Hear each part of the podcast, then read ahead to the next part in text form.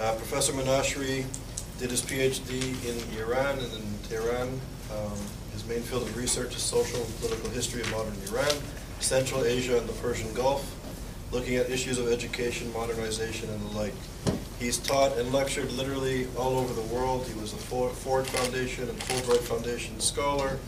He, um, he taught at the University of Chicago, Melbourne University, Princeton University, University of Munich, uh, literally all over the world. Um, he is the go-to person on Iranian issues in Israel and internationally. Uh, he's written widely and published books, including uh, Iran, the autonomy of a revolution, and religion and state in the Middle East. And I can go on, I'll, I'll stop there, but welcome. Nice to see you. Thank you, Charles, and uh, it's a pleasure to be here. Uh, Will you be able to use the microphone? No, I don't, I don't think Israelis uh, should be asked to speak louder. It is come naturally. In two minutes, you will, uh, you will just let me just get it. Uh, it's not a big, uh, big crowd for uh, loudspeakers. I, Some people are hard of hearing, yes, I, I, so I, that you, I reached your opinion myself. Can't help us. So let me, if you, if it won't work, I'll go to, to the microphone, okay? So I'm, I'm glad to be here, seeing also some uh, old-time friends here, and uh, uh, following what uh, Charles has been doing with his study of anti-Semitism, although my field is not really anti-Semitism, but what we see in Iran with the leaders of Iran, it's, I think, that the leading uh, country in denial of Holocaust. So what else do you need to label uh, government as being anti, anti, anti-Semite or anti-Zionist or anti-Israeli? It's all of them are together. So it's very difficult to make the, the distinction between when anti-Zionism ends and anti-Semitism comes in, because it's very difficult to convince me what is the difference between the two. So how you can convince the crowd, the people in the streets of Tehran, when they go and, and state death to Israel, death to Israel every day. So what, they would be lover of Zion or lover of the, of the Jews. It's very hard to uh, believe. But my topic today has to do with uh, Iran, Israel, and the Middle East, and from looking from the aftermath of the uh, recent uh, cycle of violence in the, between Israeli and Hamas uh, in, the, in the Gaza Strip. Let me begin with Iran, and uh, because often enough I get the impression that it's uh, not sufficiently understood uh, in the West after 33 years of Islamic revolution and I, think, I still believe that many people don't really understand what is the essence, what is the meaning of uh, the Islamic revolution in Iran. What was the intentions? Why did people join Ayatollah Khomeini and went to the streets to Tehran? Because uh, if you don't understand this, it will be difficult to understand what's going on in Iran and also in the Middle East. Uh, when I stepped in, uh, you know, today it's very dangerous to speak. You speak, you give a talk somewhere, and then after a few years, someone comes to you and gives you a quote from what you said. Uh, this gentleman here brought me and said, I have to ask you something about your lecture with the American Jewish Con Congress, it was? The World Jewish Congress. World Jewish Congress. 2009, March 1st. Okay, okay. I forgot it, but you reminded me the documents. And I was, I was, uh, I was afraid that he's going to tell me where did I go wrong. Uh, luckily, it was not the case. He was speaking about my understanding at that time of the Islamic Revolution. And basically, it's, you can see the similar thing in Iran, in, in Egypt today. Because again, you see the same thing, people going to the street, asking to change the regime, believing that you remove the Shah, remove Saddam Hussein, remove uh, uh, Mubarak, and then you get to the, the, the promised land. And then suddenly you realize that this, your revolution has been intercepted by someone else. And the, the way we look at it, at, at, at, uh, at the revolution in Iran, I think it's, it's sometimes I think it's, it's not even fair to the Iranian people. Because Iran is certainly not a full white country. Not everything in Iran is good. But also it's not totally black. there are different colors, and I think it's important that we understand that even in the country that maybe we don't like, there are different people, different, different attitudes. It's not only in the Western world you have different ideas, different political parties of different movements within the political system. You can see the same thing in, in Iran. And before going on, I want to share with you, I think, the basic questions that comes to mind in, for when I think about what is a proper understanding of Iran. The first thing is to understand what the people of Iran wished for when they joined Ayatollah Khomeini in 1979 and went on to topple the Shah to create Islamic revolution. Was the revolution Islamic? I can tell you, the Islamic revolution in Iran was Islamic, much like the movement in Al Tahrir Square in, in Cairo was Islamic. In both cases, and in, also in, in Libya and other places, I think if you ask yourself what moved the people to join movement or leader to topple a regime and create a new reality, I think that the main issue was to satisfy two basic wishes of the people of Egypt or of Iran. To provide social justice and political justice. And I can even narrow down the whole thing to two words. The people of Iran in 1979 were asking for bread and freedom. And again, it's not much different from what the people in Egypt, Cairo, were asking uh, just a year and a half, almost two years. I don't think that it would be appropriate to think that what moved people to go to the street was to establish Islamic regime. Just to remind you, in this Islamic movement of 1979 in Iran, there have been so many communists, liberals, intellectuals, right wing, left wing, and I don't think that their dream was to establish a theocracy led by Ayatollah Khomeini. People moved to the revolution, the Islamic revolution, because life was miserable, and they were looking for hope. Ayatollah Khomeini sold them the hope that under his leadership, everything will be wonderful. 33 years after, it, this has not yet uh, happened. I lived at that time in Iran, and Charles was right. I was in Iran before the revolution, but I did write my PhD in Iran. I was collecting a field study, and that's what I thought. If you uh, if you study a country, and it's open to you and you can travel, uh, it will be, I think, it will be useful and important to go and live in the country and study it from inside. And, uh, and when you live two years in a country like Iran, you, you better understand what moves people.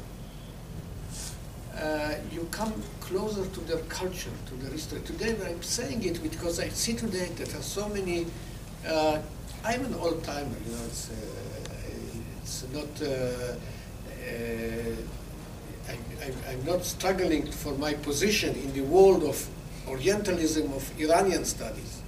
But I look today at the television and newspapers, who appears to be Iran expert in Israel or the United States? I'm shocked. Many of them have not read two articles about Iran. Really? And they come and explain to you what is Iran about.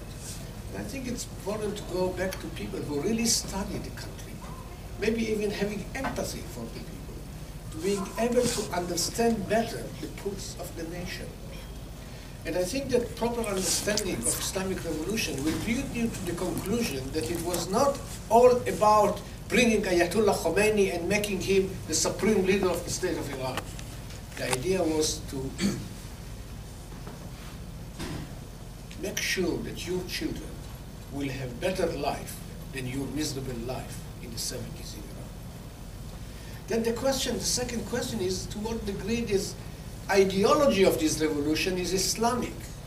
And you know, there is no one Islamic ideology. They are all Muslims, but there are different tendencies, and different understanding of, of, of, uh, of religion. Judaism today is not exactly what it used to be 3,000 years ago.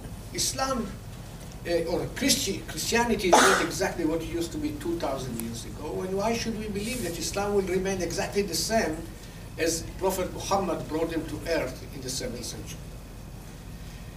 We, are, we live today as, as a religion, not by what is religion, Judaism, Christianity, Shinto, Hinduism have been in the past, but by our understanding today of the principles of the religion of the. And our understandings vary. Just to give you an example about Iran, do you know how many clerics in Iran are in jail today? And not because they are Muslims, because they are Muslims who happen to think differently than the current uh, trend in government. When Khomeini came to Iran, there have been seven grand ayatollahs, the highest ranking ayatollahs in Iran. None of them supported Ayatollah Khomeini. I'll give another example. The man that Ayatollah Khomeini declared to be his successor after his death started criticizing Ayatollah Khomeini, and Khomeini removed him from this position, and he was under house arrest until he passed away two years ago. What it means is that within the body of Islam or Islamic radicalism, still there are different tendencies. Different. Look at the Gaza Strip, and you'll see Hamas and other Salafis, jihad, Islamic jihadists. There are so many. They, you may, from distance, not see the differences between them. But what is how close is Al Qaeda to the Islamic movement in Iran?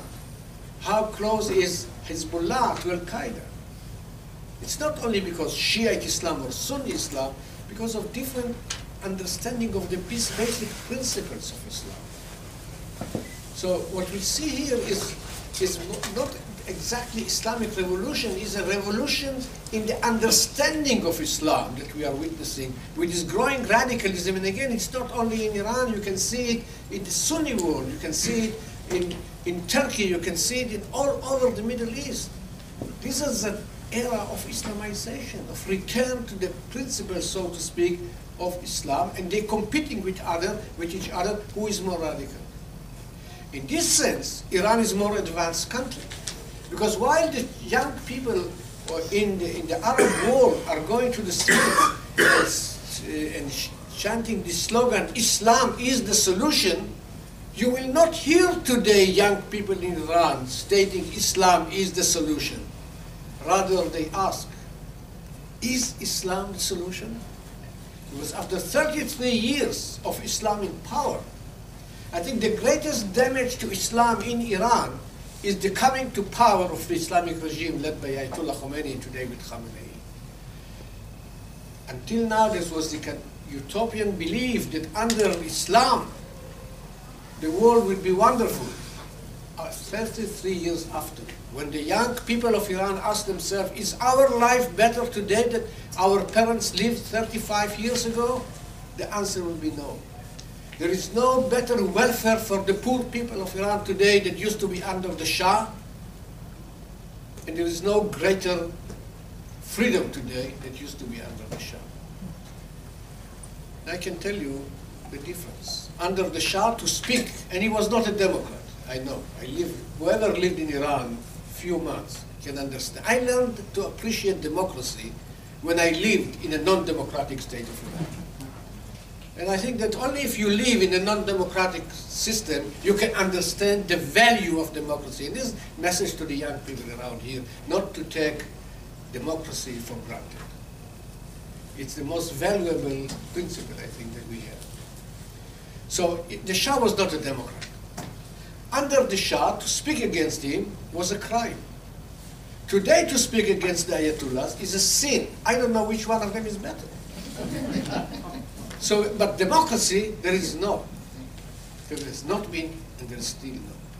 Like you see in Egypt, before Mubarak, after Mubarak, I don't see greater democracy, democracy today. And of course, the people say, well, he was elected in a democratic way. Big deal. Some big dictators in the world emerged uh, in, by democratic uh, elections. And speaking about anti-Semitism, you know, the greatest anti-Semite of 60 years ago, 70 years ago, also was elected democratic. democratic way. To be democracy, you don't need only to be elected the democratic way. You have to be also being ca- capable of removing you in democratic way. And I, don't know who is going to remove these ayatollahs in power in democratic way. When the constitution doesn't allow for someone who is against you to run in elections. So, and then maybe another question, the third question I was asked, when I started with how Islamic it is, the revolution by its roots, uh, how Islamic it is by its ideology, and the third question is how faithful is this ideal, is this government, the Islamic regime, to the principles with which they came to power. And you know, what happened in Iran, it happens in any other ideological movement, in transition from opposition to power. In opposition, it's wonderful. You have, you have the solution for all the problems in the world. Join me and I'll, you know, pave the way and solve the problems. That's wonderful. Ideology is wonderful for opposition. When you bring it to power, you start corrupting your ideology. Why? Because in Iran you have to feed 75 million people. With pure principles of the past, you cannot solve the problems of the future. I could have given you so many examples how wherever there is a clash between ideology and interest in Islamic Iran, interest wins over ideology. Because the, the basic uh, rationale of policy making is not to be faithful to the principles of your ideology, but rather to be faithful to two principles which may be one to preserve the national interest of the state or the, the survival of the current regime. And for this regime, there is no difference between the two because they think we are the state, we are Islam, whoever is against us is against Islam. But when they come to policy making, they become more and more pragmatic. The question is how much you should be pragmatic, in what field, in what rate. There are differences between the Iranians themselves. There are so many different factions, groupings with different philosophies. But we can narrow them down to two main camps. One that we call reformist, pragmatist, moderates if you wish, and the other radical, extremist, fundamentalist. I, can, I have a, much respect for civil society in Iran. I think Iran has very important and solid uh, pro-democracy civil society. They have achieved so much in 30 few, 33 years. And I know that Iran is not paradise. I don't, I, I don't urge you to go or I recommend you to go and buy a ticket to travel to Iran. Uh, I'll come to the ugly face of Iran in a moment, but there is also a nice face of Iran. If you look at women organizations in Iran, they are the most active in the Middle East, including Israel. If you look at this women in universities, it's more, so- more or less like in Israel. 60% of the students in, the, in Iran are women. 70 years ago, there was not a single girl in a university. This is an irreversible process. Movie industry in Iran is the best in the Muslim world.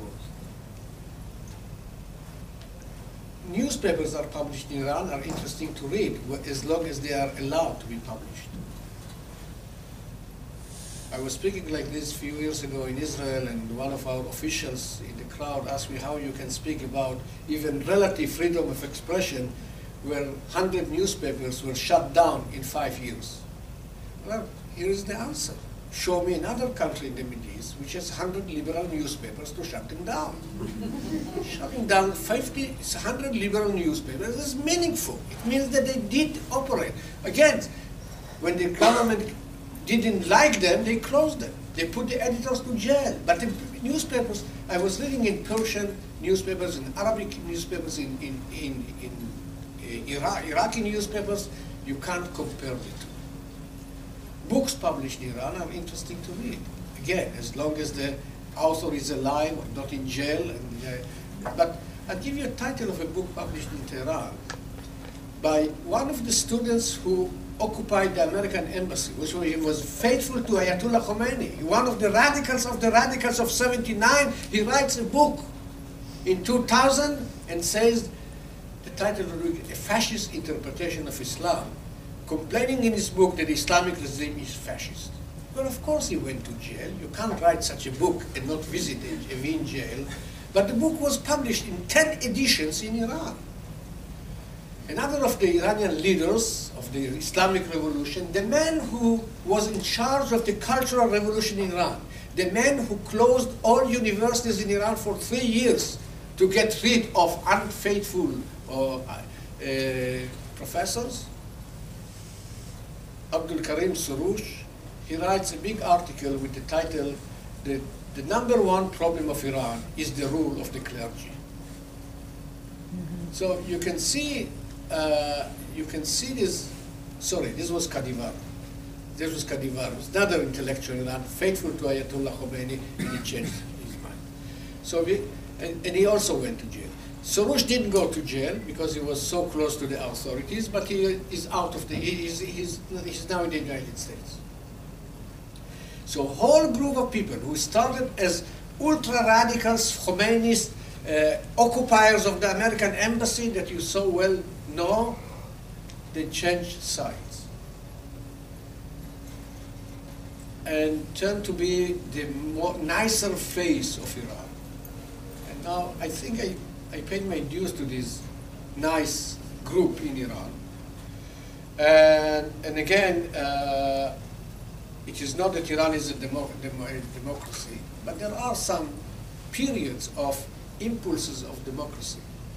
I was speaking about with a friend of mine from one of the Iranian universities. We have a forum of meeting for many years now, meeting with professors from different countries of the Middle East, including Iran. And he told me that, uh, I asked him about this dichotomy between free expression and suppression in Iran. You speak up and you go to jail. And he told me, you know, they tell you in the West that there is no uh, freedom of expression in Iran. That's not true. We have freedom of expression. What we don't have is freedom after expression. so you think about it, is, is, is, is deeper than it sounds. The Iranians speak up, go to jail, and come out and continue the struggle, or leave the country. So what else I can say about these nice people? The problem is that they don't have any share in deciding the policy of the country. Because all po power is in the hand of the other group, the radical, extremist, fundamentalist, who have three major elements of power. One, they pretend to speak in the name of God. You know, it's very good when you wake up in the morning and face your people and tell them exactly what is the will of God. I don't know, they SMS, they email, they fax. Uh, they know, they know. Well, we have some of them in Israel, so it's not, we shouldn't be surprised that there are people who, who claim to speak on behalf of, of God. It's very powerful in traditional society because people are devoted to Islam. And when they have these ayatollah speaking the way they speak, it's it, it has its influence. Now, this is one element of power. Claiming or speaking in the name of God. Now, if God is not enough, or it should be enough, just in case he is not on guard, they have the revolutionary guards in the army. So if you are a revolution, you have the support of God and the support of the army, what else possibly you need to survive? Well, there is another thing of which they have plenty. The determination to fight for their power and to crush any opposition. And they have done it again and again, including in 2009 when students went to the street after being cheated in the elections hmm. and they have been suppressed. And I think you saw these pictures in your, on your screens. I'll give you an example of what the mentor of President Ahmadinejad at that time said. While the military was crushing the young revolutionaries or anti-revolutionaries, This man, Ayatollah Mesbah Yazdi, on a Friday sermon, he said the following sentence, that I think which is, whoever is a Muslim, this is a blasphemy. He said that whoever thinks that Islam is religion of mercy does not understand Islam at all. And this Ayatollah Mesbah, Grand Ayatollah Mesbah that people think he is the mentor of Ahmadinejad, continues and says, Islam is a religion that dictates to us to cut the heads and the tongues of people who speak or act against us. That's the, the mood of this, of this movement. We are Islam, and whoever is against us is anti-Islamic, and he is doomed to be, to be killed. Recently, one of the bloggers in Iran, a young Iranian man, was basically he, he was he found dead in jail. I don't know. They killed him, they executed him. No one knows. But his his mother gets a call from Evin jail and asking him, "Come and take you the body of your son." That's the way it goes. Think about uh, right of woman in Iran. Have you heard about stoning of a woman? Do you know what, what kind of death it is that everyone goes and throws a stone until how hours after hours this woman staggers and then she's dead? And I wonder, where is your media? Where is the, the conscience of Western civilization when these kind of violations of human rights, violation of women's rights, children's rights occur in Iran? The only thing that they can do is to blame Israel for whatever Israel does or they don't do. And I don't want ask them to make, uh, you know, uh, concessions to us, criticize us. That's fine. But what about looking somewhere else? That's what I keep saying. And I may come to it later on when I speak about the Hamas and what's going on today. Now, when these two groups thinking differently in Iran, and the government is generally pragmatic, why we don't see their pragmatism when it comes to Israel? Because in, about Israel, there, is, there are no two camps. Even the more moderates, or pragmatists, or whatever you call them, they are almost anti-Israeli as the others. Why? Because pragmatism in Iran is not, the, the government that is not pragmatist uh, by intention or voluntarily. You become pragmatic when you have to pay a very high price. Now, there is a difference in my understanding between pragmatism and moderation. Pragmatism is not really moderation. Pragmatism is that you calculate the risks and decide to change your policy because you don't want to pay that high price. Let me put it this way, Hamas agreeing to ceasefire with Israel two weeks ago was pragmatic, was not a moderate policy. So the regime does not withdraw from its ideology voluntarily. They do it only when there is no choice. The greatest sign of pragmatism in Iran was in 1988 when Ayatollah Khomeini, after eight years of war with Iraq, in which he said war, war until victory, one day he woke up, looked straight to the eyes of these people and say, it would have been sweeter for me to drink poison than signing an agreement with Saddam Hussein, but we don't have a choice. The decision that Iran is facing today is of the same magnitude. Negotiating with the United States or changing its policy towards, the, towards Israel, it's, it, it's a major decision that we don't see people of Iran capable of making. The people of Iran who want to change their policy towards Israel don't have the power to do so, and those who, who have the power don't have the will. But generally speaking, we see in Iran the ideological animosity towards Israel, but at the same time, they have pragmatic reasons to struggle against Israel. Here we don't see any conflict between ideology and, and, and interest. Ideologically, they are against Israel because they believe that this war is not on boundaries, it's not political, it's religious between the good and the bad. One of them must be destroyed for the other to survive. Judaism is religion, is not nationality. Jews don't have the right to have a state of themselves. Certainly not in the Middle East, of course not with Jerusalem uh, as its capital. Israel is the tool of Western imperialism, and I often don't know if they hate Israel because of its good relations with the United States or they hate America because of its relations with Israel. But for them, just to, just one thing should be clear: America is the enemy, not Israel. Look at their vocabulary. America is the great Satan. Israel is the lesser Satan. If you use their own terminology, America is the enemy, and they are right because the whole animosity of the Islamic Revolution towards Israel is, is really not sufficient to understand. If we even take the, the, okay, they are against Israel, they are against the Jewish state of Israel. This revolution came to life only because of Israel, because of seven million people, including the Arabs. Look at the vision of this, eh, of this movement.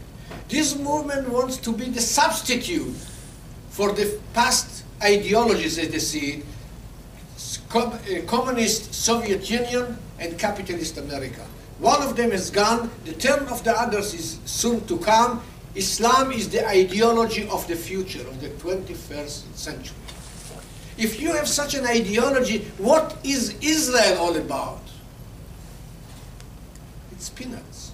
Maybe you said pistachio when you speak about Iran. It's really not significant.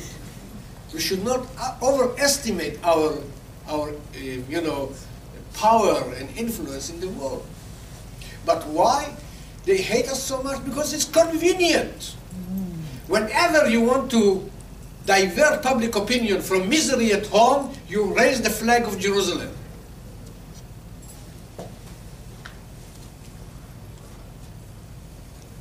Sometimes I must be admit, I, I wonder what could have happened if there was no state of Israel.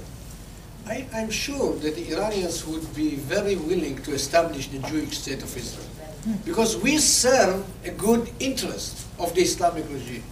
We are, as Persian, uh, the Persians say, a low wall, divare kutar, that you can step on us. You want to be a major power in the Middle East? You have to raise the flag of, of Jerusalem.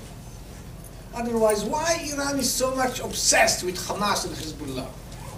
Well, maybe Hezbollah is Shiite community. What about Hamas? Why? Because if you, it's good to have an enemy far away from your neighborhood.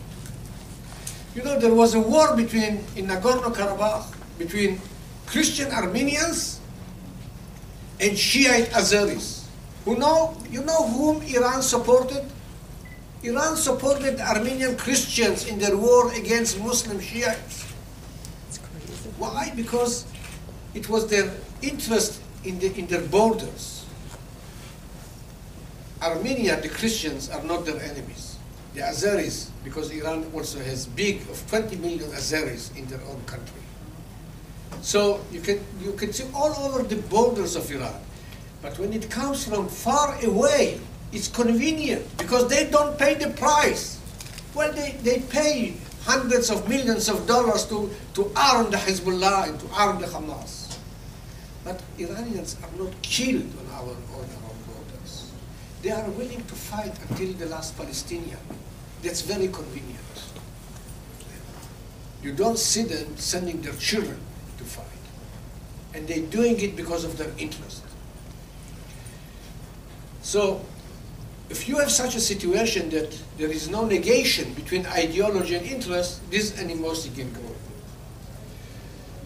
Now, what can be done? I, I, I didn't mention the nuclear issue because I think you, read so much about it uh, all over, and I don't think I have to go into it. It's a major problem. Uh, I don't know how much time I have. Let's say about one thing about the nuclear issue uh, Iran going nuclear is bad. Whatever, whatever, no, no, I'm serious because I'm going to say something else.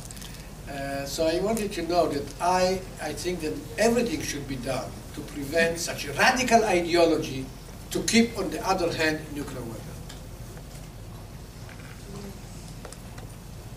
It is bad because of this combination of intention and capabilities. We can live with countries that have nuclear power. We can live with radical regimes, but combining the, bo- both of them is, is, is very crucial. It's not, I think that, it's not good even for the people of Iran to build the nuclear facilities in such a secrecy in an area that is prone to earthquakes. No, Charles mentioned my travels in the world in search of ilm, of knowledge. So I've been six months in Japan. If there is any nation in the world that is mindful of the eventuality of earthquakes, is the only Japanese. I remember I was at the University of Waseda, one of the best universities in Japan, Tokyo. The first thing that they gave me when they when they gave me the key to the apartment was instruction how you survive earthquake. Where is the whistle and where is the light and what you do and where you hide. And this Fukushima tragedy that happened in Japan can certainly happen in a place like Iran, and they are not that protected. And then imagine what could have Bash, uh, Gaddafi what would have he done if he had nuclear weapon a year ago? What was Assad, uh, Bashar al-Assad would have expected to do with nuclear weapon? This regime is not a paradise, even without this kind of tools. And I think that having nuclear weapon in the hand of a country like Iran, and let's have no mistake, Iran is after nuclear weapon, not after nuclear energy for peaceful means. They have alongside one, one plan, they have another plan. And so it is very bad. My problem is that we in Israel have made the Iranian nuclear plan as the exclusive problem of Israel. We speak so much. Remember our politicians, are, they speak day and night about Iran, Iran, Iran, Iran. And the more you speak about it, you give the impression to the world that this is your problem, and it necessarily should have a solution with a trademark made in Israel. Everyone, when I travel and give lectures, when Israel is going to attack, I must admit that I benefit from it. I've been invited to Downing 10, to meet with the Prime Minister, to other presidents, ministers. Everyone is, at the end of the day, they ask, do you think Netanyahu will attack? What do you think, what is the, my answer is that there are two types of people. Those who know the answer will not tell you, and those like me who don't know the answer, you better don't ask them. But the, fact, the, the, the obsession that we have, speaking about Iran, gives a false impression that this is the problem of Israel. And already told you this is not the problem only of Israel. This is the problem of the Western civilization. This is the problem of Saudi Arabia, Egypt, Turkey, and the Middle East. It is also the problem of Israel.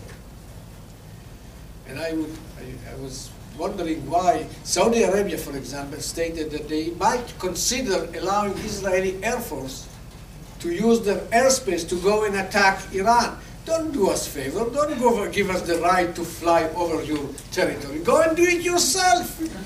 You are scared to death. Go to WikiLeaks and see what they think about you.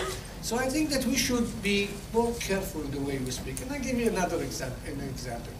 I was probably one of the, I think the first in Israel who did like the term existential threat. Because, not because I think Iran is not a serious threat to Israel, but I think that giving them the credit that we are afraid and we are scared to death, it, it, is, not, it is not appropriate. And it's also sending a wrong message to my children that Iran is going nuclear. If Iran is an existential threat by the Israeli government testimony, and Iranian regime wants to destroy Israel, so what what would logic dictate? Move to New York. That's, that's what we don't want. Not because New York is such a bad place, because we want our children to stay in our country. And this statement makes, really gives, send wrong messages to Tehran and to our children. And I'll tell you what will be my answer to Iran. When they say that, I wouldn't say that Iran is existential threat. I would tell the Iranians Israel is indestructible. That's the message that should go from Tel Aviv. Not that we are scared today. And even now they are sitting there after what Hamas suffered, and you read in the Iranian newspapers and all the Muslim world that Hamas won. I don't know this definition of victory. I fail to understand. If after what they suffered in eight days, they call it a victory, well, what would be defeat for them? I don't know. Uh, so it's uh, that's you should be we should be more careful. And I think that what I don't see in Israeli policy is that what we are so good, or believed to be so good at, to be more sophisticated.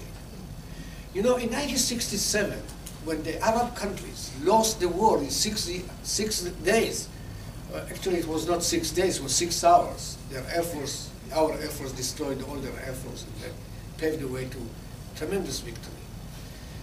The closest person to the president of Egypt, uh, Hosni, uh, Hassanein Heikal, was close to uh, Nasser, was asked by a journalist what was the reason of the Arab defeat. You know what he said?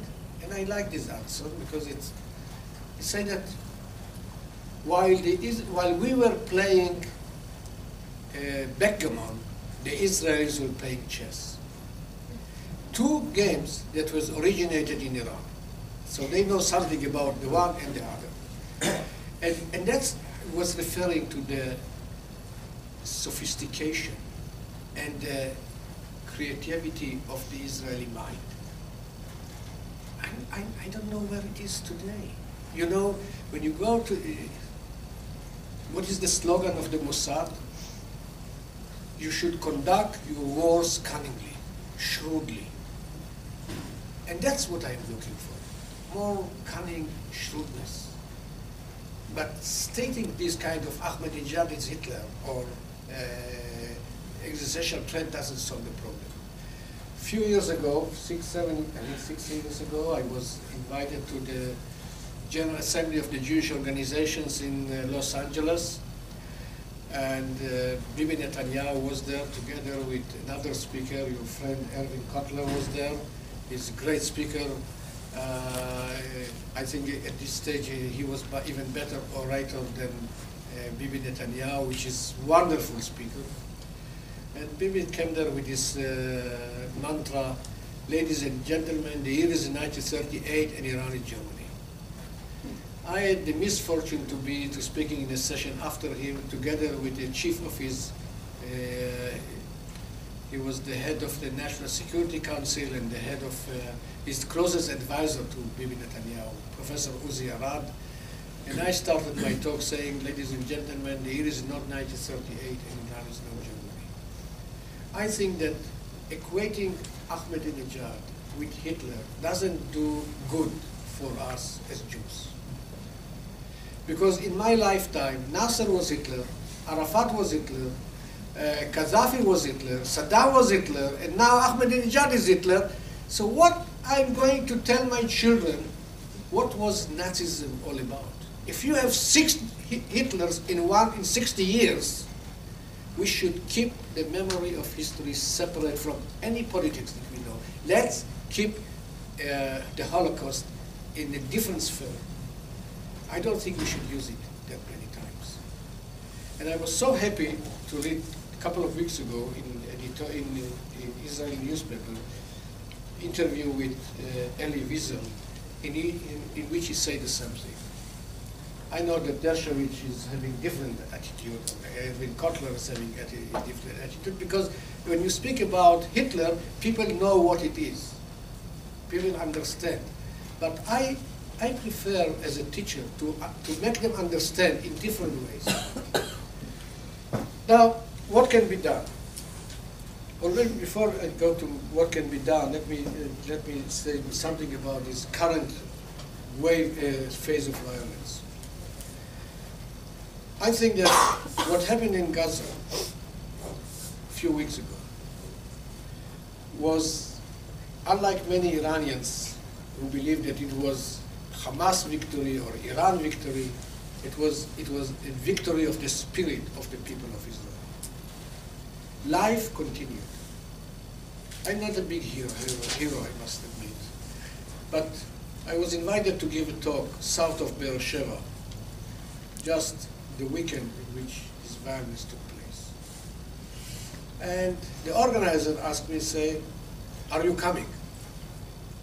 It didn't even cross my mind that I won't go. And then uh, I was asked, telling my wife, you know, they asked if, are, if I'm going. I said, yeah. I, said, yes, I'm coming. She said, I'm coming with you. We went there, and on the way we have silence going on. We had to get off the car, going to the side. But life continued in Israel, more or less. But no, many people were in the shelters, and after silence was uh, calling us. They went to uh, places to defend themselves. But we continued. I didn't, you know, I didn't decide, I, I, I did go to the south of Beersheba, crossing Beersheba, knowing that this can happen. But it is not me as a not a big hero, but all our people. And the people were asking the government to go on with this war, and once and for good, to put an end to these cycles of violence. You know, it's very strange in Israel that when civilians are being killed, people are more tolerant. But when the army, where our soldiers are being killed, the, the people are losing their tolerance. This is not the, the, natural way because the soldiers are trained and they are the people who get to defend the country. But here in the Jewish state of Israel, when soldiers are being killed, we don't want them to go There was pressure on the government not to, to send the troops in, not because even those who are against the Hamas and against the Palestinians, all are against, but who are really against them, were rethinking not to set our troops. Mm. I'm head of a college, and there was professors and students are asking, uh, why won't we close the university, the college for a few days? and the decision was not. I had to take the decision. You know what I did? I called my daughter-in-law and asked her, is my grandchild going to school tomorrow in the same Tel Aviv area? She said, of course he's going. Then I said, would it make sense to close a college or university when kindergarten children are going to act, continue that? They continue their activities. And our uh, Iron Dome really has done a wonderful job. And it's giving us relief and understanding that we can defend ourselves. Not that it's nice, if no one wants to, to live in such realities. But I think Israeli people show their spirit because they want, they, they, are capable of going into a longer this kind of war, attack from the north, attack from the south, and there was a huge difference between Hezbollah attacking Haifa six years ago and the Hamas attacking Beersheba. See what happened in, the, in six, in eight years of his war, six Israelis were killed. It's too many, I know. Everyone was killed or wounded is 100% tragedy. But when you look at the whole picture, not, now here is that asymmetric war. Israelis are trained, educated, and I know that's not what the world think, not to kill civilians. Sometimes we, we really put our soldiers in danger but ask them not to do everything possible not to harm bypassers, civilians. On the other side, the dream of the, of the Hamas was one thing, to show picture of civilians, Israeli killed, this is their sign of victory. Why they attacked Tel Aviv? Why they attacked Rishon LeZion? They wanted to show pictures with Israeli blood, to show the people in the Middle East, here is the victory. Now, I think that this is a sign of weakness of the Hamas. This is the sign of weakness of Iran that, that confessed for the first time, publicly, openly, that they not only train the Iranians, Not only they pay money, they also give them all the missiles and often the different things that they are using against us. What they paid for, for for many years have been mostly destroyed this. Now, there is a new Middle East in many ways. I know this term is problematic since Shimon Peres used it, the new Middle East. Well, I said there is a different Middle East. There is a different Middle East in which Iran is being weaker and weaker, both domestically and regionally. Look at Hamas press conference when the leader of Hamas was thanking the outside world for helping them. Whom did they mention? They mentioned Turkey, they mentioned uh, uh, Egypt, they mentioned Qatar. The country that they didn't mention is Iran. Well, I think it's a calculated move not to thank Iran. And the Iranians were very upset. So Iran is weakening. Egypt is becoming much more meaningful actor in the Middle East politics. And these are not, it's not yet clear what is the role of Morsi playing.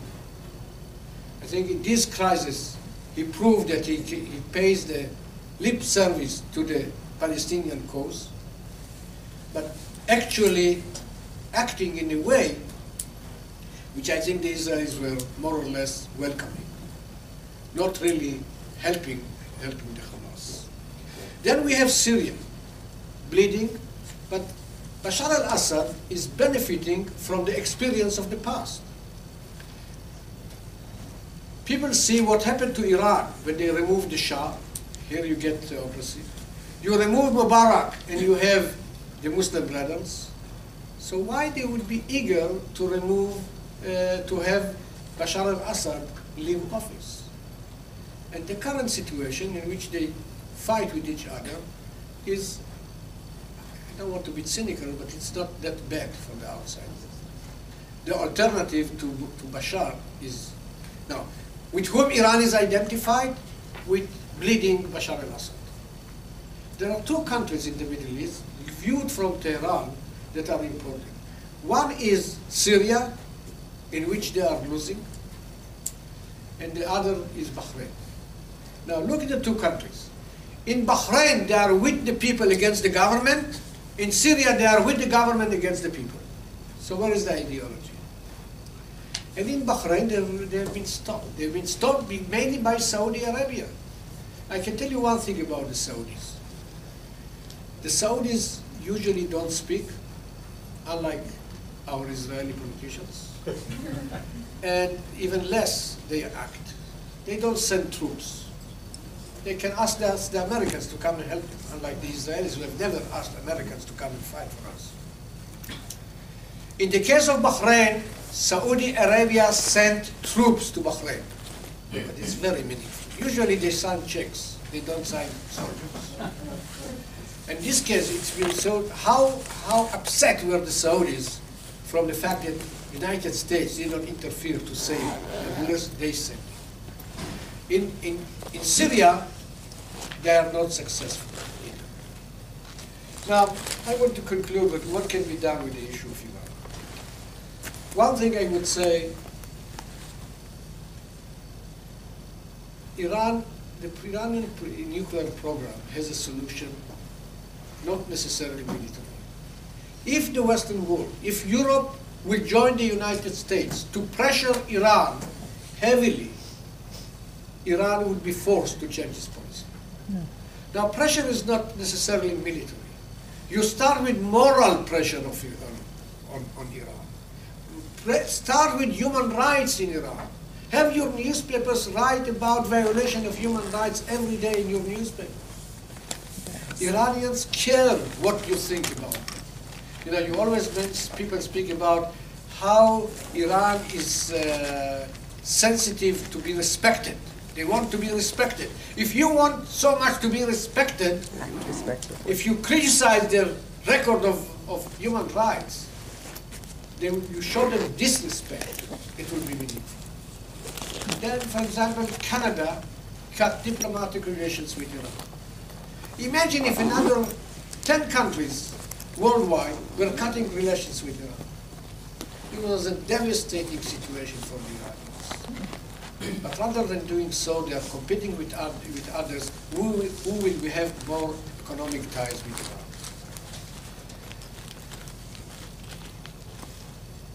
Then you have economic pressure, and you could see the impact of the economic pressure. Iran today is extending hand to speak with the Americans. It's not secret.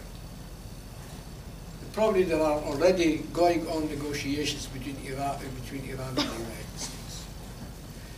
The tragedy until now was that whenever Iran was weak and was asking for uh, some uh, negotiations with Iran, America did not accept.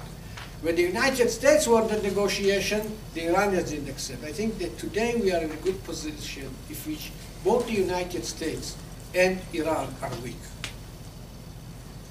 And this situation of weakness may lead to find a political solution. The political solution is not that everyone will get exactly what it wished. It means that I think the solution that they should find is that both will be equally dissatisfied. That's the the most that you can ask in under the circumstances. But I think that uh, the re-election of Obama and uh, the fact that Iran is weak may, may lead to serious negotiations that I think we are already in this process and this will give uh, the Iranian regime another six months to decide. What it takes for the West and the United States is to show determination. Now, many people wonder if it would be good to vote for Obama four years ago to begin with. And I don't want to interfere with your politics, but I thought that offering engaging Iran was a good idea. But when you engage Iran, and in January you are coming to the White House, and in June young Iranians going to the street and demonstrating to gain their freedoms, and the President of the United States doesn't say a word for 10 days, this is betraying the people that's, that depended on and went to the streets because of Obama. Hmm. Is it going to be changed now? I don't know. The fact remains that for President Obama, he will be remembered in history, not, I would say, by the social reform, health services, and other things. He will be remembered if under his watch, Iran is being nuclear. And I this message go to the White House. That's the main, that's the main uh, goal of the administration. Not to allow such a radical ideology to be nuclear at the same time. And finally, if you ask me, who can bring the remedy and the salvation to the Iranian people, I will tell you this is the young people of Iran. Look at the students in Iran. Look at the girls in Iran. And these people are not happy. The people are looking for freedoms. This regime did not satisfy the intentions of their parents. And you, ultimately, I think this is the young people who will bring the change. The problem is, and people ask, so when it's going to happen? You have to accept that there are questions for which we don't have answers. We don't know in history what make people one day to change direction and start moving in a new direction. We didn't see the Islamic Revolution in Iran coming. We didn't see the fall of Mubarak. We didn't see the fall of the Soviet Union. There are so many things that experts fail to see. After this happened, I'm sure there will be many professors who will tell you, of course, I knew, uh, it was uh, clear, the sign was on the wall. The sign may all be on the wall, but we don't know because historians or experts don't know the future. And your guess is as good as my guess and other guess. But I think that ultimately the, the solution is in the hands of the people of Iran. And I hope that this train or trend of social change will not will come before Iran is nuclear. And stop. Thank you. Thank you very much. So we're gonna have a Q and A session. I'm gonna start off with a, a challenge, a try and challenge you a quick team. You say how Obama um, will be remembered if, how, what happens with Iran, if Iran gets a bomb or not. Fareed Zakaria, a journalist, a prominent journalist in the United States, and intellectual, public intellectual, has consistently been sending trial balloons on behalf of Mr. Obama. So he sends ideas out into the media, he's a PR expert, to, to test the waters on all sorts of issues. He's a close associate with Obama. Yesterday, at the John Hopkins School, he was in a discussion with Yelden, uh, Charles Krauthammer, Yedlin, sorry, Krauthammer, um, Cordesman, and him. And Zak- Zakar, uh, Fareed Zakaria has always been, uh, has always been sort of uh, on the fence when it comes to Iran. He's actually been promoting Iran in different ways, and I've been sort of monitoring what he's been doing for all sorts of reasons, including at Yale. At this meeting, he said it's time that we learn to live with Iran with the. That this is not an issue of concern in the United States. So now the, the truth is coming out. And I assure you from sitting in this country that this is going to, this is an attempt to see what happens by Mr. Obama. That's point number one. Point number two, when it comes to anti-Semitism, when it comes to human rights in the United States of America today, unlike in different democratic and republican moments in history, with South Africa, with Soviet, uh, Soviet Union, Eastern Europe, there's a silence today on human rights. Joe Klein, Beinart, Thomas Friedman, Fareed Zakaria, the very important public intellectuals, um, are saying Iran, the Arab Spring, the Brotherhood, are moderate, secular, uh, that this is democracy, et cetera, et cetera. So this is the public sphere. When it comes to anti- anti-Semitism in this country, and I'm quoting uh, Podhoretz for the first time in my life, he, he wrote the article, The Hatred That Dare Not Speak Its Name. And we are not speaking about it. There's no public outrage in this country about the treatment of Jews in the rhetoric of the, of the Muslim Brotherhood and in Iran, of women, of gay people, of religious pluralism, and basic democratic notions of citizenship. There's silence in, in the media of record, in the institutions of record. So that's point number one. Point number two, you speak about Iran being a pragmatist uh, regime. Gaddafi was trying to get nuclear weapons, apparently, and he made a deal with the Americans. He was eliminated. He was physically eliminated by the United States. Iran is seeing this and they're thinking, what, what's going to be? Uh, the allies of the United States have been thrown under the bus by this government.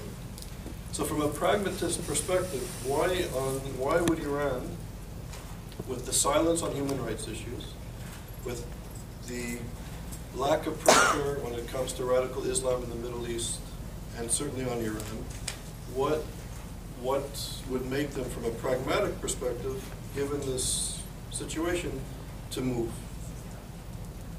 uh, to make a deal with the United States? Um, And I just wanted to say also, so from Gaddafi pragmatism, and I think when Bush, after 9/11, was very strong, the Iranians were very, tried their best to be on very good terms with the United States, and they were well behaved for a few years on many issues, of Afghanistan, Iraq, etc. When there was pressure on them from the United States, they behaved, I think, very uh, pragmatically, as you say. But now there is no pressure. And I would just like to say a quick word not comparing what happened to Hitler. But if we look at globalization, there's tremendous dislocation. States are crumbling. There's a whole now a whole new area of uh, research looking at failed states. This is due to neoliberalism. There's all sorts of reasons why states are failing, and radical Islamists are filling the vacuum and providing goods and services and, and uh, hospitals, education where the state used to provide, health care, food subsidies where the state used to provide and give hope to people, the Islamists, the Brotherhood, are, and others are, are doing this. The Nazis rose to power with tremendous marginalization, and they gave white Europeans hope for a better future, for, for a better economy. And this is happening now in the Middle East, and there is no other alternative that I see coming to the rescue of these marginalized people. And we in the West have, are no longer holding out either another economic alternative, and certainly not human rights. We're silent.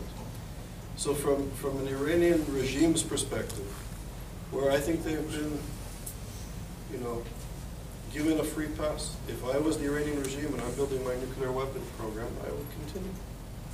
So where, where, if- if the regime is pragmatic, given the silence on human rights, and it's not gonna change tomorrow in this country, what, what, what would be the impetus for Iran to, to really give up its weapons program and become a better citizen of the international world? Let him answer, then we'll take more questions. It's a lot- It's a lot. Uh, No, I'm to uh, uh, briefly. Uh, And- and just- Sudeep? Yeah, and then you have interrupt. another I'll point. and one more quick point. You, and I agree with you, you said there's a difference between the notion of free elections.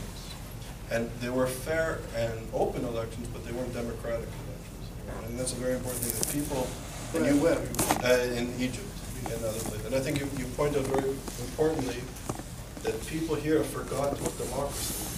Because if you look at the anti-apartheid movement, for example, there were elections after there were institutions and constitutions that were put in place that were truly democratic from a legal, political perspective. And Nothing like that's happening in the Middle East. So I, I agree with that. Okay, that, uh, uh, would it be possible to live with uh, Iran with is a nuclear state? I think that's, it's not new, his uh, attempt to say that it's not the end of the world. Uh, I think it was a few months ago, uh, students in Columbia University had their- journal had uh, questions to many Iran experts. And, uh, they also asked me to write short, op kind of op-ed about, is it, will it be possible to live with Iran, which is nuclear? I think there have been many scholars, it's, it's okay. But it's easy to say it's okay when you don't live in the Middle East. Uh, when you live in the Middle East, I'm concerned, and I tell you, no less than I'm concerned for Iran, I'm concerned for Pakistan. So it's uh, another country that uh, it's, it's not uh, really fun to see this kind of regime holding nuclear, nuclear weapon. But they didn't target Israel, so we don't in Israel obsess with it. But Iran is every day saying that to Israel, that to Israel. And of course, it, it, it is a problem.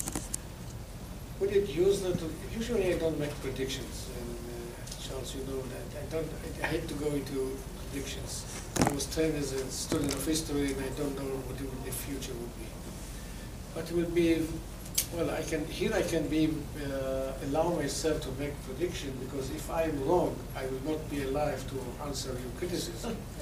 but I think that Iran going nuclear, Iran is not going to use it because they should be very crazy and they're more stupid than they are to use nuclear weapon because they know what it takes. There will be no Iran if they play with these toys. And I think this is something that they know. But there are in Iran several apocalyptical kind of people that for them uh, to be killed is uh, a kind of inducement. They, they want to be killed. So what, is, what big deal if you kill them? But I think that the government, by and large, is not subscribed to this kind of idea that your intention is to be killed. But I, I a thing that uh, I don't want to live in Israel, in the Middle East, where a country like Iran, ruled by this ideology of nuclear. What will Hezbollah do under the, acting, okay, under the umbrella of nuclear Iran? What Hamas would do? The chutzpah that they have now is nothing compared to what they will have if, if Iran is nuclear. So, uh, I don't know how else I can put it. About Jews and Iran, let's, let's be fair.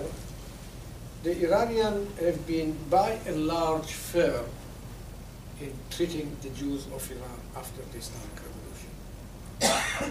well, maybe fair is not the right word, but the fact remains that there are more Jews in Iran than in the rest of the Muslim world combined. The fact is that the Jews who wish to leave Iran could have left Iran. It's sufficient for you to go to Great Neck or to uh, Beverly Hills. When I say Great Neck, uh, people are offended. Kings Point is a better place. So you can see that The majority of the Jews of Iran left Iran.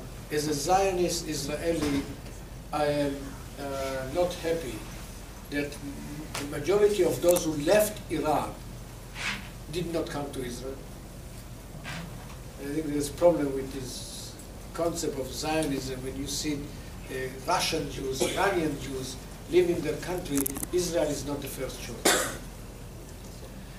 Uh, and then, uh, but they live there under fear. They live there with their children being educated, death to Israel, death to Israel. They live there when there is a war in, in, in Gaza, the leaders of the Iranian Jews are being called to and, and pressured to come out with statements against the state of Israel and blame the of Israel.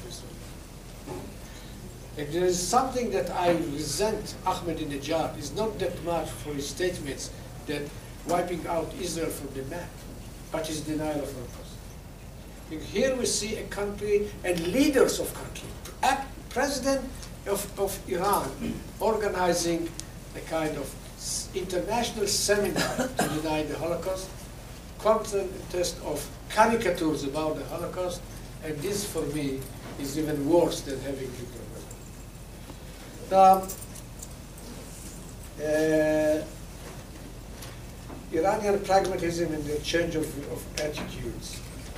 I think that their rationale is not my rationale. I said that they would change their policy when they have to pay heavy price. The question is, what is the heavy price that they don't want to pay? Probably they pay higher price that I would think appropriate. But at the end of the day, when they would be pressured,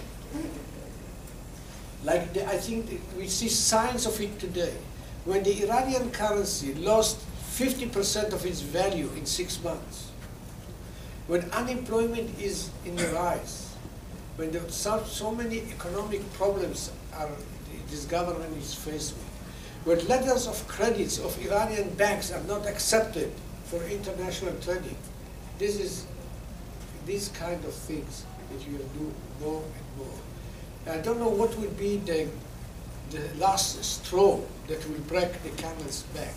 But I know if you want to break this camel's back, you should put more straws, more straws, and more straws. One of them will do the job at the end. Uh, now, under pressure, you said, Charles, that Iran is cooperating with, uh, with Iran, with the United States. I think that if you Iranians are honest with themselves, and they ask themselves, which is the country that has done the greatest services to Iran national interest, they can pick up only one country, the United States of America. The United States in the 91 went all the way to Iraq and crashed the military power of the enemy number one of Iran, that with whom they fought eight years. they did not manage to do the job. America destroyed the military power of Saddam Hussein. In 2002, they went to the other side, to the, to the eastern border of Iran, to remove the enemy number two of Iran. In 2000, uh, the Taliban in Afghanistan. 2003, they went back to Iraq to end the job. What beautiful services America has done for Iran's national interests. What they have their bizarre way to say thank you to the United States. But I think, uh, so it's not only that pragmatism, I think any rational thinking. And you know what, between Iran and Israel, if you want to solve the problem, it's five minutes. Between Iran and the United States, there is no strategic conflict of interest. But why? If you make, this goes back to this Middle Eastern mind. Saddam Hussein is a hero. Why? He survived attacked by the United States and was kicked out by the United States. You struggle with America, you are strong. Hamas struggles with Israel, they are, they are, they have in victory. There's something wrong with this vocabulary and determination and, and that they have about what is victory. I, I didn't like this term uh, Arab Spring from the beginning. I was not hopeful that it will bring results.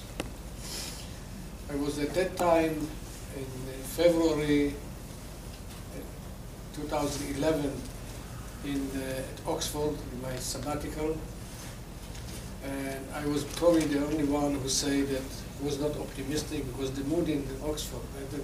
If you think that American campuses are hostile to Israel, uh, wait until you go to Great Britain. From SOAS to Cambridge to uh, Oxford, Cambridge, I've not been that much, but uh, other other schools, and everyone was happy. This is the beginning of a new era, the Arab Spring, and you know the Arab Spring. I, I saw that the idea of Arab Spring because it was in the winter. Why you call it Arab Spring? uh, it's uh, the Arab Spring for me it was the spring of Europe in 1848. This was this, that's the reason to call it Arab Spring. I, I knew this is not going to be European spring and not democracy because I saw the Iranian Revolution, how these dreams in reality has did not really uh, bring any any salvation. And when I say that people making comparison between Iran and Egypt, they say, you know, there, there's only one thing that they have in common, clearly, that, uh, that one cannot argue. Removal of the Shah and the victory of this opposition in Egypt happened in the same day, February 11th. Rather than that, you cannot do in history any comparison. Democracy will not come out of it. And unfortunately, as you could see, other people, organized groups, are coming in and, and, and buying the support of, of the people. And these Islamists, and I had to make comparisons, but we have some religious parties in Israel, they are living from the misery of the people. Because people really want to have better life.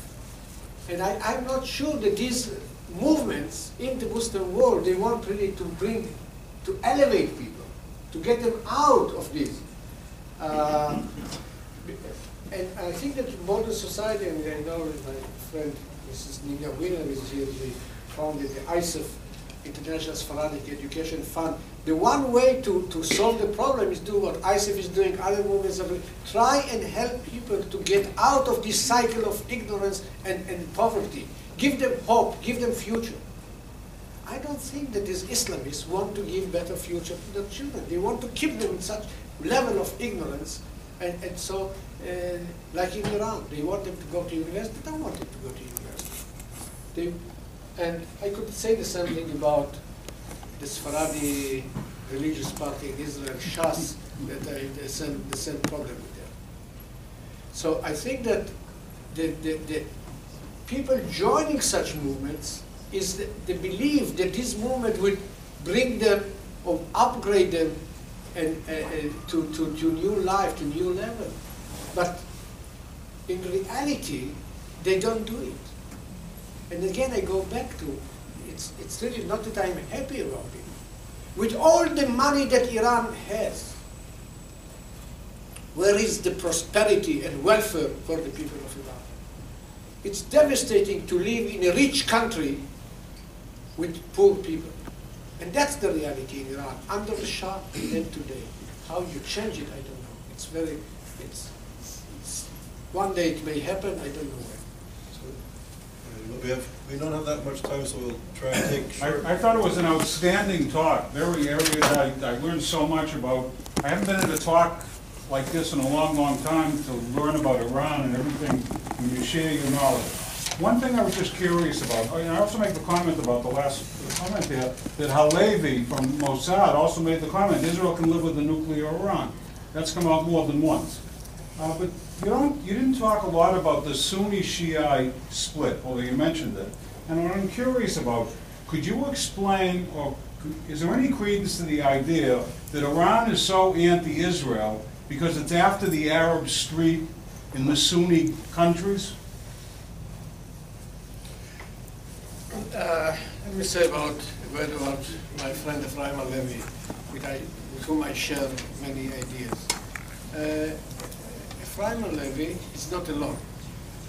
And I don't speak about the academics, I speak about the military. I think, again, as an Israeli, I am proud to see how almost all the chief officers of the Mossad, of the internal security, of the army, raised their voice on the issue of Iran, actually told the prime minister not to go to war in Iran. We don't like it because I don't think they should go public. There's the, all these people like Ephraim Halevy, or Meir Dagan, uh, Yuval Diskin, they know how to speak to our prime minister. The door of the prime minister, any prime minister, is open to them. To go public, it's something else. But still, you don't find many democracies in which the generals will go to the prime minister and challenge his decision or his what he declared to be his intention. So you may not be happy with this happening, but you look at the half full of the glass, you see democracy in action. Now, I didn't speak much about Sunni Shiite because unlike many of my colleagues, I don't think it's a major issue. At the end of the day, they are both. And I'm not, I'm not unaware of the differences between Shiites and Sunnis, but I think, I think that at the end, really the gulf is not that wide. Here is a political contest for uh, leadership of the Muslim world. And Iran is in this disadvantage because Iran is a Shiite country. And uh, uh, Shiism are maybe 13, 14% of the Muslims. You cannot claim to be the leader of the Muslim world when coming from a minority of 13, Uh, but it's it's really appealing when you go any every today every conference that you have they speak about Sunnis and Shiites. And I feel sometimes that you must have a sushi session in any conference Sunni Shiite at the end of the day you get Sunni Shiite. I tell you one thing my impression is that the Shiites of Iraq at the end of the day they are more faithful to Iraq than they are to the Iranian regime Shiite regime. And the Arabs of Khuzestan are more faithful to Iran than they are to to the Iraqis. So the, he's, he's significant, but I don't subscribe to this, this major issue. Richard and Bruce, quick questions, quick answers. Could you provide some more um, detail about the apocalyptic concept of Shia Islam in Iran? Well, yes, yes. It's, uh, I- it's, uh, I must tell you, it's frightening. I'll give you an example from the president of Iran, President Ahmadinejad, who never missed an opportunity to come to the United States. His presidency, every year, the, the General Assembly of the UN, he's there. Come shopping, he's shopping. I know he's shopping, not shopping, he's selling his ideas. And two years ago, I wrote an article asking the sh- sharks of American journalism, the media, not to interview him, because he's smarter than they are. He knows how to change the idea that uh, he went to Columbia University, and you know what uh, statements he made. He came from, after his first visit to the UN as president, 2005, he came back to Iran and was sharing his, his uh, impressions with an Ayatollah Jannati. He was sitting on the floor and telling this Ayatollah about his trip to the UN. And this on the, on the, is, I know that you go to the YouTube or whatever, you found my lecture there, you can find Ahmadinejad as well. And then he said that uh, in the 27 minutes of my talk in the General Assembly, Right. it was, the, everyone was quiet, looking, their, their eyes were glued to me. And this was because above my head there was an aura of light with God. Well, there is also light here, but it's, A green light. it's different. you know, leaders who speak in such language frighten me. More recently, when he was in the UN last year, some of his close associates were put in jail. Why? Because they produced a movie in which they show, a video in which they show that the imam, the hidden imam, the Shiite Messiah, is, is coming. Now, who should be frightened if the Messiah is coming? The supreme leader of Iran, because he is taking the place of the Mahdi until he comes. And if the Mahdi is coming, you, you can go. So they put all the people of, of, Ahmad, of Ahmadinejad in jail. They speak in a language that is really scary.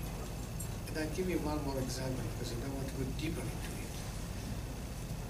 Last year, the chief of staff of, the, of Iran appeared on TV and he was speaking about, and this is the chief of the staff speaking on Iranian national television, in which he said that in the year of 2006, in the war in Lebanon, a group of Israeli soldiers, while attacking the Hezbollah, were freezed on their place, they were shocked, and they were standing there, and the commander asked them, why you don't continue your fighting?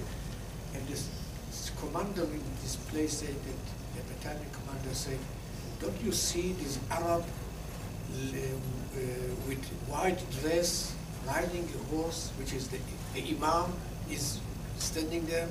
If the chief of staff of Iran speaks such a language, apocalyptic, so of course we are we are having all reasons to be scared. But in the competition between them, these are very tiny minority compared with other radicals which are not much better but don't have this kind of apocalyptic vision. Okay, so if we have, I'm sorry, one more question. So I'll collect two quick questions and then we'll give one answer. So you and then Bruce.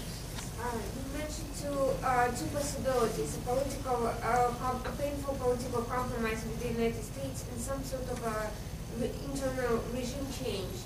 Uh, do you think that some, the political compromise that, that you think is currently possible would actually undermine the possibility of the regime change? Okay, and then Bruce, a quick question? Yeah, I I actually have a question about presentation framework, and that is, I was listening to everything that you were saying, and I hear this a lot in Middle Eastern analyses. And people sort of focus on the region that they're focused on, and they keep touching on other things and saying, well, you know, but there's also this problem, there's also this problem. The appropriate framework is that we're looking at a dysfunctional society, and and that, and that it's not so much that there's this problem, that there's this problem, but there are different manifestations of the same underlying dysfunctionality.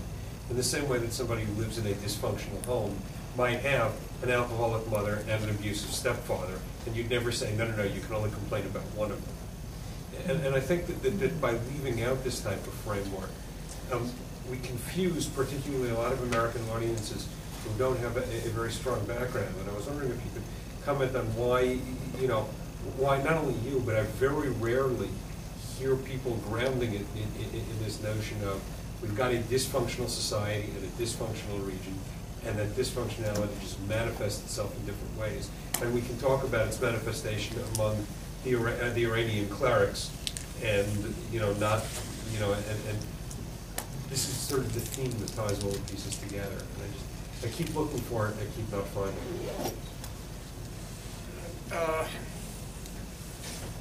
It's a, it's a good way to look at it. I think that you, with dysfunctional systems may, may remain in place for a long time.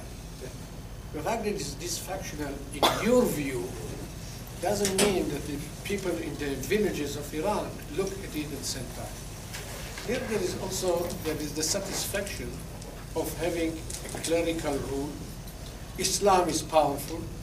Is Islam, you know, if you are a Muslim, a devoted Muslim, you you'll be very happy. This is an era of the power of Islam. Time, I would say it's a weakness of Islam. Look at Europe. Look at Muslims in Europe. Uh, and it's uh, a new a new era in the uh, the self confidence. So the people who sit in Iran and are being brainwashed by what is, in my view, insignificant, may not be convinced easily to set against a government which is God-given or, or religious legitimacy, and I don't think that is. I think that there is a, some kind of uh, gap between realizing that the situation is bad and being capable of changing it. And to be able to change it, you need also a viable alternative ideology that doesn't exist. You don't have a leadership that, uh, that you can say, well, this guy going to, to to, to pave the way. So but I agree that this is a dysfunctional society and much of the problems of the Islamic regime are the results of the Islamic regime of Iran. They cannot go back and say the Shah was bad. There is a generation in Iran who don't know who was the Shah, for God's sake.